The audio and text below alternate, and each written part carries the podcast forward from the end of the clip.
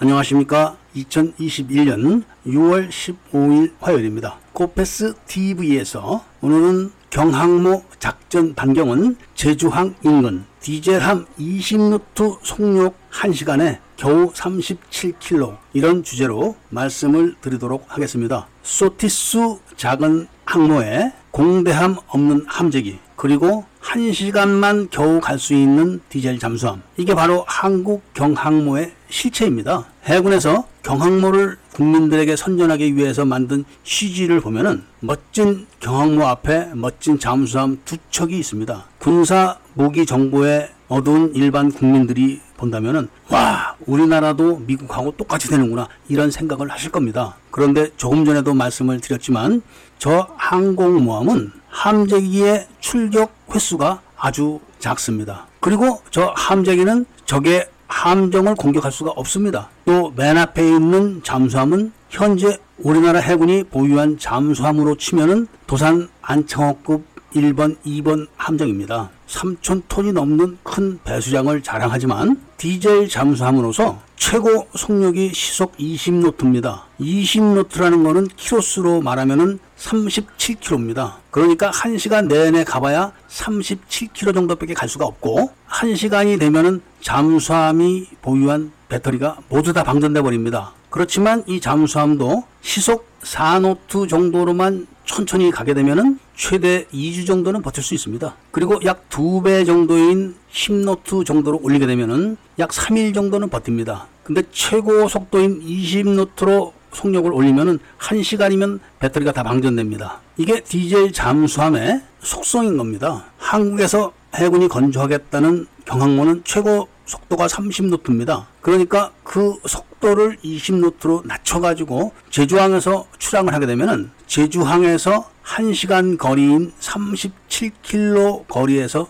정지가 되는 겁니다. 그러니까 제주항에서 봤을 때는 수평선 근처에 간신히 갈까 말까 하는 그런 정도 거리가 될 겁니다. 많은 분들은 포클랜드 전쟁을 기억하실 겁니다. 영국에서 원자력 잠수함이 출격을 하는 바람에 아르헨티나는 보유하고 있는 항공모함을 모항에서 내보내지도 못했습니다. 나갔다 하면 격침이기 때문에 그런 겁니다. 꼭 원자력 잠수함만 공격을 하는 것은 아닙니다. 디젤 잠수함이 빨리 속력을 낼 수는 없지만 물속에서 매복을 할 수가 있습니다. 디젤 잠수함의 가장 무서운 점이 바로 이 매복입니다. 그러니까 항공모함이 지나가는 길목을 예상을 해가지고 그 근처에 매복을 하고 있다가 나타나면은 어뢰를 발사하면은 끝나는 거죠. 그러니까 항공모함은 수중에서는 원자력 잠수함과 디젤 잠수함의 공격을 모두 받을 수 있는 겁니다. 그렇기 때문에 항공모함을 수중에서 호위하는 잠수함은 반드시 항공모함의 속력에 준할 수 있는 원자력 잠수함만이 가능한 겁니다. 아니, 경항모 옆에 이지스 구축함하고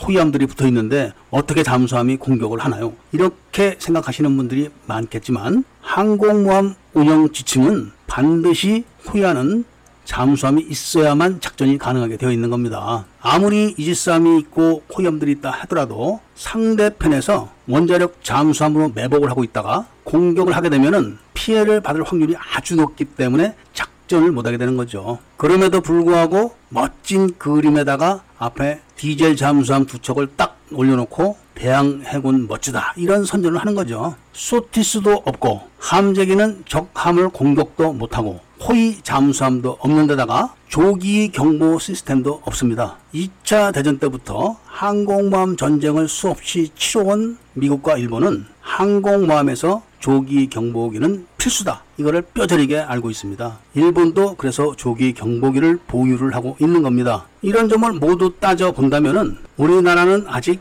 경항모라도 보유를 하면 안 되는 조건을 갖춘 나라입니다. 이 점을 해군도 잘 알고 있었기 때문에 경항모가 아닌 강습 상륙함으로 소요 제기를 해서 건함 계획을 세웠던 겁니다. 그리고 또 하나는 제가 이런 말씀을 드리니까 아직 우리나라는 함재기로 에프 삼십오 비를 결정한 적은 없다, 이렇게 말씀하시는 분들이 많습니다. 그런데 우리나라는 이미 에프 삼십오 비를 함재기로 결정한다는 장기 계획을 중기 계획으로 이미 변경을 했고 합참에서 도입 결정을 내렸습니다. 이미.